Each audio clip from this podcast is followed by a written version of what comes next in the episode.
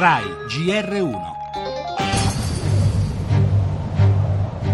L'Italia per la seconda volta è sull'orlo del fallimento perché è stata gestita nel peggiore dei modi. È proprio troppo comodo pigliarsela sempre con eh, i lavoratori che spesso sono le vittime degli errori delle gestioni. All'Italia è vicinissima la nomina da parte del governo di uno o più commissari che avranno il compito di trovare un acquirente o di vendere l'azienda a pezzi per pagare i creditori. Non è che possiamo pensare che chiunque arrivi considererà normale continuare a perdere dei soldi, quindi comunque ci saranno delle manovre di ristrutturazione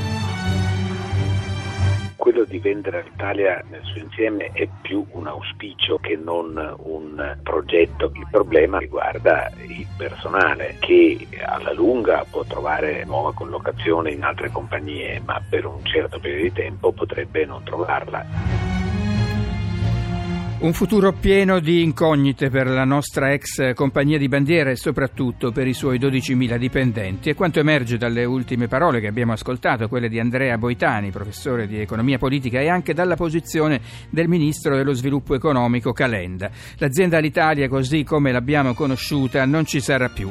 Oggi il CDA chiederà l'amministrazione controllata, il governo nominerà i suoi commissari, davanti ai quali ci sono due strade, una molto impervia, la ricerca ricerca di un acquirente che a questo punto alle sue condizioni voglia acquistare la compagnia. L'altra, pericolosissima per i lavoratori, la vendita dei beni aziendali per pagare i creditori. Il governo, con un prestito, è pronto a dare ai commissari il tempo necessario a tentare di percorrere la prima strada, ma come sottolineava la segretaria generale della CGL Camus, il rischio che siano i dipendenti le vittime di questa situazione è diventato ora altissimo.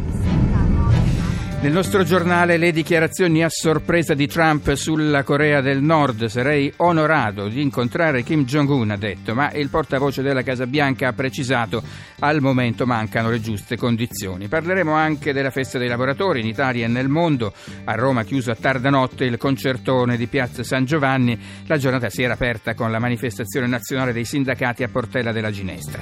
Per la politica il dopo primarie nel PD, le ultime notizie di cronaca con la tragedia tragedia del fiume Orta, marito e moglie morti per un selfie. Infine lo sport, torna in campo la Champions League, questa sera la prima semifinale, l'andata del derby di Madrid e poi domani la Juventus.